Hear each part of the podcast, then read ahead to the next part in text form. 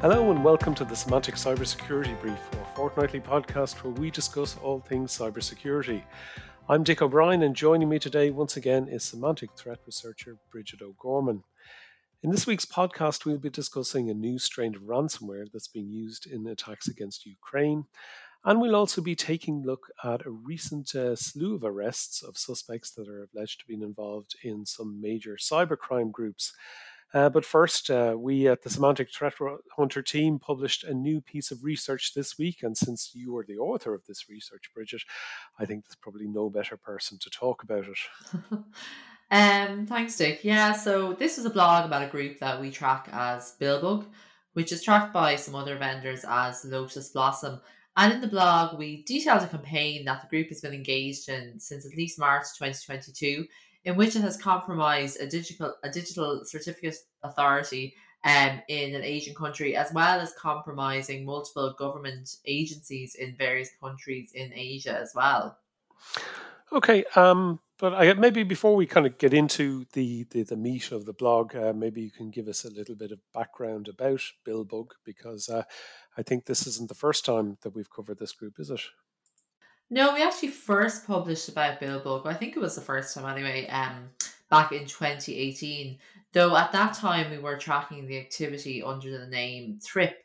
However, a subsequent investigation we carried out into the group in 2019 led us to conclude that Thrip and Billbug were most likely the same group. So now we track all the activity um, under the Billbug name.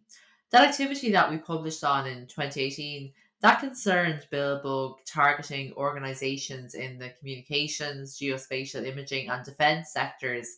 Um, some pretty interesting sectors there, really. Um, and they were both in the US as well as Southeast Asia.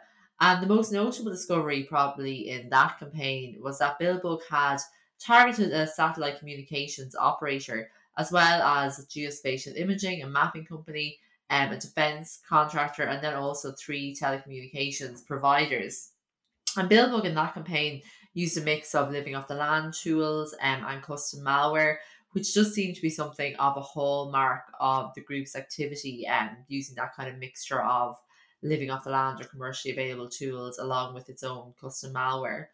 Um, in 2019, then we published about how we had observed Billbug attacking at least 12 organizations that were all located within Southeast Asia and its targets then included organizations in various um, different places, including Hong Kong, Macau, um, Indonesia, Malaysia, the Philippines, and Vietnam as well. And it was during this campaign too that we discovered that this activity was all likely to be Billbug um, due to the use in that activity of two custom pieces of malware, um, two backdoors, the Hannotog backdoor, as well as another backdoor um, known as Sagerunex.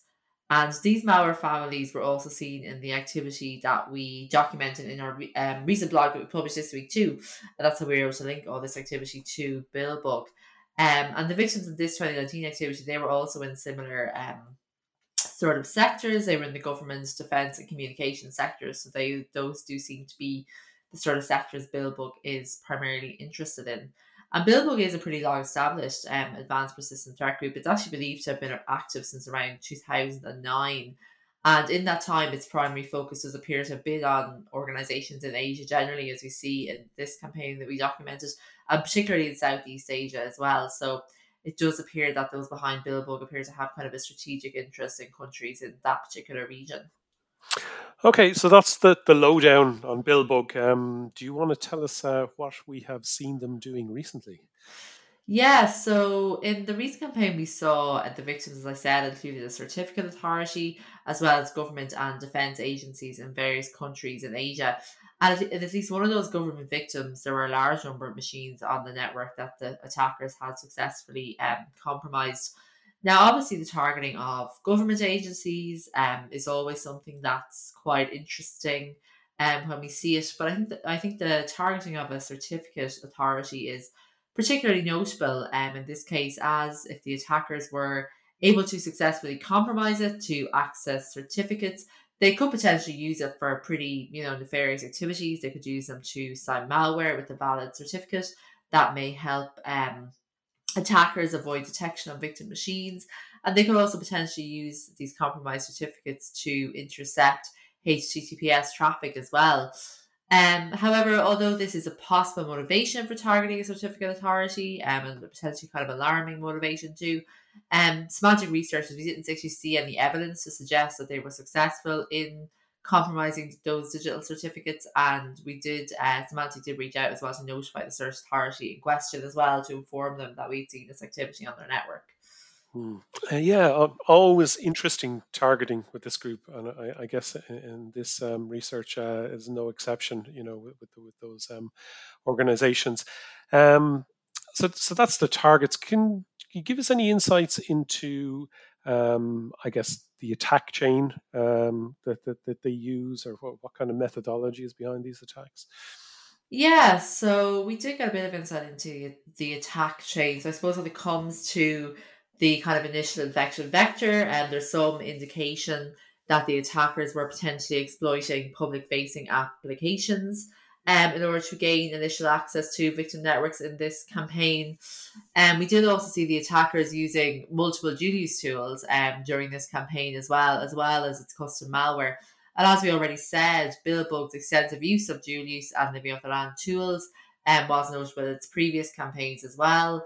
And among the use tools we saw leveraged in this recent activity were um, AdFind, WinMail, WinRAR, NBT Scan, and Certutil, among others as well. And those tools are, I suppose, tools we do often see being exploited by um, malicious actors, um, frequently by ransomware actors as well. Um, so it's like really that use of the land use tools is really so kind of popular essentially among um, malicious actors now, I would say. Um, and multiple files as well that are believed to be loaded to the Hannotog backdoor, which we saw in Billbug's 2019 activity. They were also spotted on victim machines um, before a backdoor was deployed in the compromised system. And this backdoor has multiple functionalities, um, including updating the firewall settings, uh, achieving persistence, stopping services, uploading encrypted data, as well as executing commands and being able to download files to the infected machine. Um, another interesting tool we saw was a tool called Stowaway Proxy Tool. Um, and this was also seen on victim machines. And Stowaway is actually what's called a multi-level proxy tool. It's written in Go, and it's actually intended for use by penetration testers. So users of this tool, they could use it to proxy external traffic to the inter- intranet through multiple nodes to break through internet access restrictions, construct a excuse me, construct a tree-like node network and easily implement management functions. Um, so it's quite a powerful tool, and it's interesting because I suppose it's not unusual to see penetration testing tools being misused by threat actors. So maybe this is another tool we might see uh, potentially being misused more frequently. Obviously, Cobalt Strike uh, is the really obvious example of penetration testing tools that are often misused. Um, you know, that's really misused so much now. It's essentially considered commodity malware by most people due to how often it's used by malicious actors. And we have seen other, you know, sort of potential Cobalt Strike replacements as well, like Brute Ratel and Sliver being misused by uh, um, actors as well recently. So um, that's kind of an interesting thing to note as well, I thought. Hmm. And aside from uh, all of these, um, you know, dual use and pen testing tools, they were also using malware as well, weren't they? Yeah, so as I said, the group is using a backdoor called Hannotog, and they're also using another backdoor that's um, attributed to Billbug called Sagerunex. And Hannotog is a custom backdoor that can give the attackers persistent presence on the victim's network. While Sagerunex is pretty resilient backdoor, it can implement multiple forms of communication um, with its command and control server, notably. And notably here, the analyzed sample had no hard, hard coded configuration actually, so it had to be dropped on the machine by loader malware, um, such as Hanatope, which can be used as a loader malware, although it's not entirely clear if that's um, what was used in this particular instance. Um, and you know, as I said, actors using a combination these of the land tools and custom malware is very kind of common now for sophisticated threat actors. When it comes to motivation, then I think in this campaign, while we don't see data being exfiltrated, um, while we didn't actually observe data being exfiltrated in this campaign, Billbug is widely regarded as being an espionage actor, and um, so it's most likely data theft was the most likely motivation in this campaign. You know, the victims in this campaign being government agencies and a cert authority, it all points to kind of espionage and data theft motive. Obviously, the kind of data theft motive being there from the cert authority. Um, and this targeting of the government victims is most likely driven by these espionage motivations, with the cert authority likely targeted then in order to steal those legitimate digital certificates, as mentioned um, earlier, which could then obviously potentially give them, you know, further access uh, to other victims if they were successful. And I suppose the ability of Billbug to compromise multiple multiple victims like this, uh, kind of at more or less the same time, it does indicate that the threat group, you know, remains a very skilled and probably well resourced operator um, that's able to carry out these kind of sustained campaigns, despite the fact it has been around for such a long time. You know, it doesn't seem that it's uh, sort of going anywhere. Um, and interestingly as well, you know, I think it's notable that the group appears to be undeterred by the possibility of, you know, kind of having this activity attributed to them. You know, it's reusing tools that have been linked to the group in the past. You know, the kind of fear of discovery or having activity attributed to it you know doesn't seem to be um very strong for this group. I would say you know it's it's probably happy not not happy enough to have this activity attributed to it, but it doesn't seem too worried about it if it is. Yeah, it sounds like it all right. Um, but that's that. That's that. I think on the blog. Uh, so maybe let's turn to you, Dick, and maybe we can discuss um the ransomware attacks against Ukraine. Um, it's kind of unusual to see ransomware like this directed against just you know one individual country, isn't it?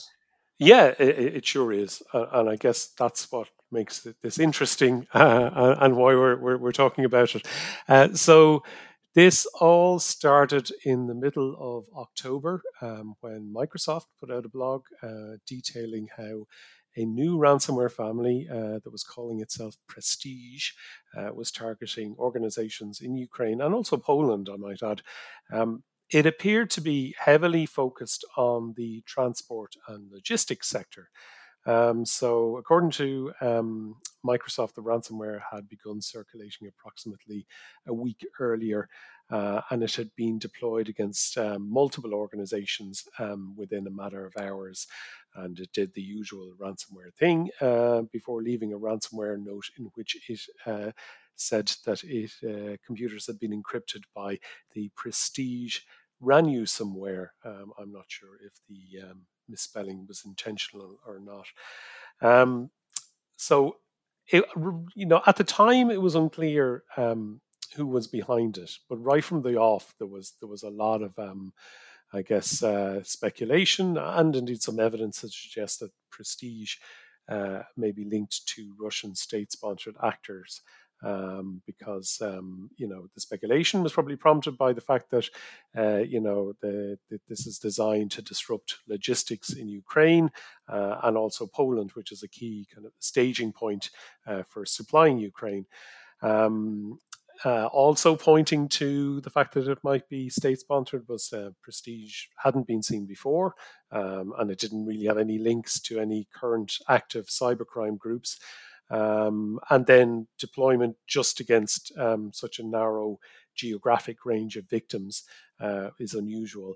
Uh, but also, uh, it was noted that the profile of the victims was very, very similar to the types of organizations that were targeted by the Hermetic Wiper attacks, uh, which was Russia. Uh, so then this week, Microsoft um, they updated their blog um, with some more information, and the main finding uh, was that they were able to tie uh, this prestige ransomware to the Sandworm group, um, whom they call Iridium. Um, Sandworm, um, as we've mentioned on the uh, podcast before, they're, they're a Russian state-sponsored group, um, and they have been linked uh, to Russian military intelligence. Um, so Microsoft said Sandworm was very likely to be behind the attacks, and they based that uh, attribution on, on a lot of things, uh, the forensic uh, artifacts. Um, so I'm presuming that means some kind of code overlap with known Sandworm tools. Uh, they said there was overlaps in victimology and tradecraft and infrastructure uh, with known Sandworm activity.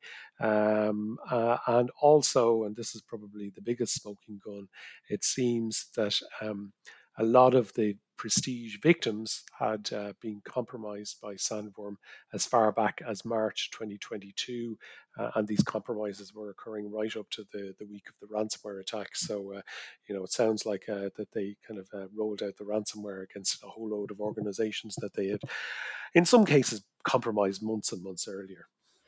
Yeah, it's pretty interesting um, finding, but Prestige isn't the only ransomware family that we've seen being used to attack Ukraine recently, is it?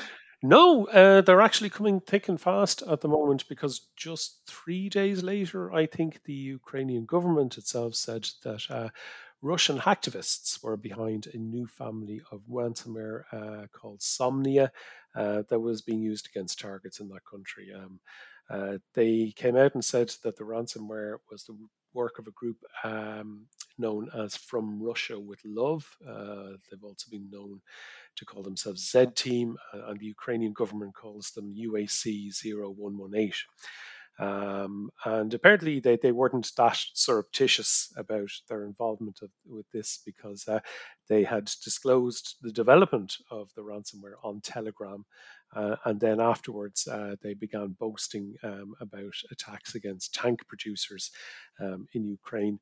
Um, it's uh, it's not kind of a you know um, spray and pray ransomware that actually seems to be um, uh, used in, in a very targeted fashion, and, and the attack chain is, is sort of like what you would see from from your professional or ransomware attackers. Um, uh, the initial um, infection vector is websites that pretend to be offering advanced IP scanner for download.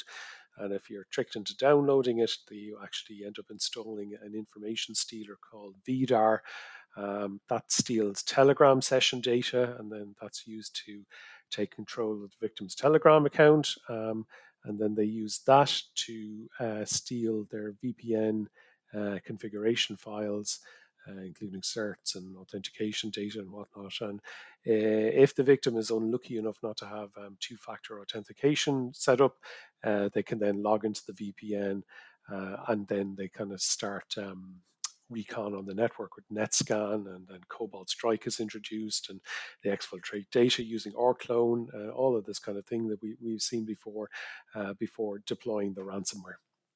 Yeah, those are all very uh, familiar names. We often yeah, see them as by sure the professional yeah, yeah. ransomware actors, all right. Um, and then some of the other stories you wanted to look at this week as well, um, which is mostly about arrests, I think, because there's been a lot of them recently, hasn't there? Yeah, yeah, it, it's it's kind of interesting um, how many people have been arrested recently, um, and the fact that they're all uh, suspects for for pretty high level um, cybercrime. That like you know none of these people, uh, these suspects, are, are uh, considered to be bit players. Um, I guess the first one to talk about is the arrest in Geneva of a Ukrainian national who's uh, alleged to be the mastermind behind uh, a huge banking fraud operation uh, that was known as Jabber Zeus. Uh, this um, hasn't been announced officially, the arrest, but security reporter Brian Krebs, who is, um, you know, uh, one of the top guys in this game, uh, said that he had confirmed the arrest with multiple sources, uh, and apparently it had taken place three weeks ago. Right. So, who is the suspect meant to be then? Uh, the guy's name is Vyacheslav Penchukov, um, and he is alleged to be the person behind the handle Tank. Um, and Tank was the ringleader of, of the group known as Jabberzeus uh, Crew. Um, now, this is actually going back quite a long time. Uh, so, people who've been kind of working in the industry for, for a good while will probably remember this. Um, but Jabberzeus, they were quite a tight knit group, but they were very, very successful, and they're believed to have uh, defrauded um, lots of organizations in, in, the US and Europe uh, and out of tens of billions of dollars um, using their own um, variant of the notorious Zeus banking Trojan. And uh, Penchukov was actually indicted in 2014 um, by the US Department of Justice, um, and they had named him as the leader of Jabberzeus. Wow, so he was indicted eight years ago. So why is he only being arrested now then? Uh, yeah, that's that's a good question.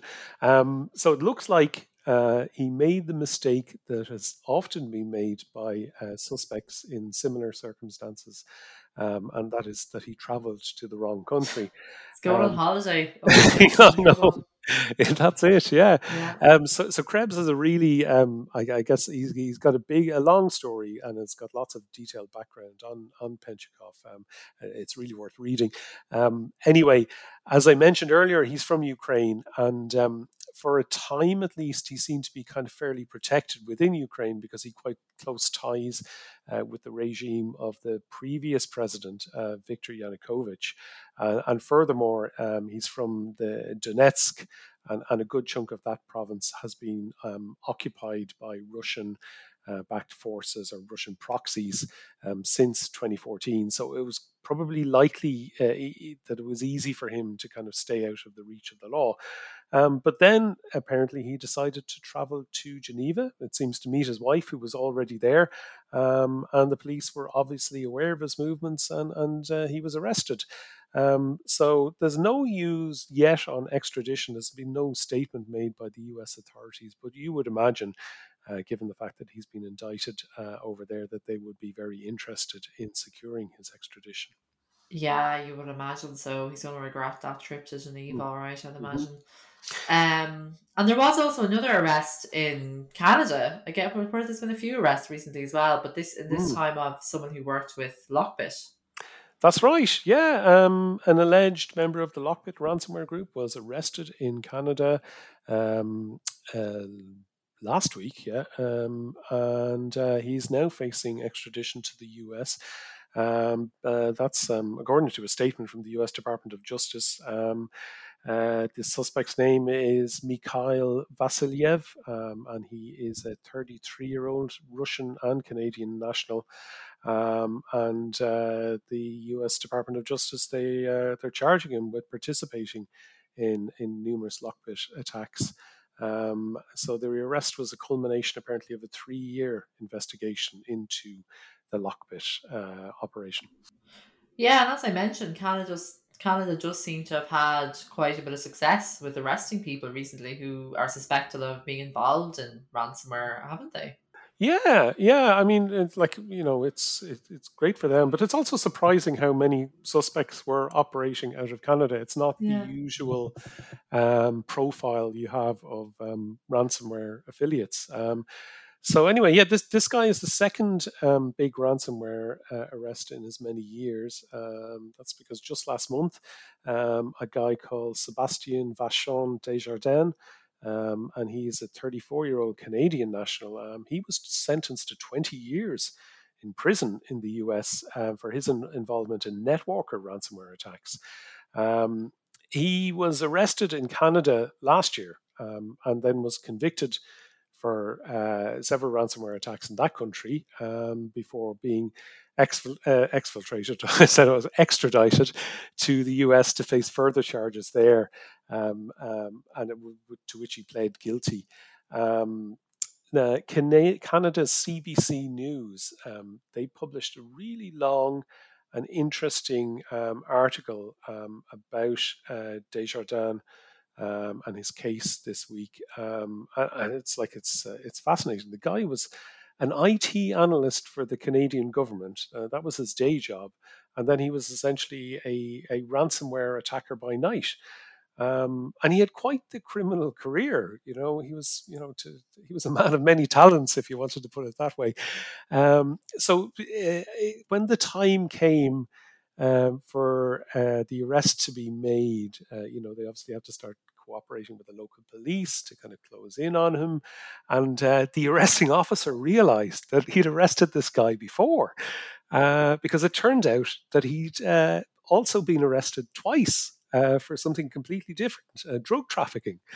Um, and at the time that he was carrying out, uh, he's alleged to be carrying out uh, these ransomware attacks. Uh, well, no, actually, not alleged. He has pled guilty um, he was he was facing trial on on all of his drug trafficking charges. You know, um, and the guy who arrested him said uh, something interesting. Uh, he said he told me that he had an addiction to money. He always wanted more and more and more, and he just didn't know. Uh, where to stop, and I think um, you know there's uh, a sorted rap sheet, uh, kind of his testimony to that. Yeah, well, he'd have to stop now if he's in jail for the next 20 years. They don't mess mm-hmm. around in the US. That sounds like a film, though, doesn't it? yeah, I mean, yeah, it does. Like, it, does, it really yeah. does. So Netflix it's a series or something. Yeah, CBC News Canada. Um, I would um, highly recommend people read that. Um, and Brian Krebs's piece um, about the the Jabber Zeus um, arrest as well is is also uh, worth a read. Um, okay, I, I, guess we'll wrap it up there. So, um, but if you've been enjoying our podcast, don't forget to subscribe. Um, you can also follow us on Twitter at Threat Intel. And if you'd like to read our latest research, including Bridget's work on Billbug, you can check out our blog, which can be found at symantec-enterprise-blogs.security.com forward slash blogs forward slash threat hyphen intelligence. Uh, we're going to be back again in two weeks' time. Until then, thank you and goodbye.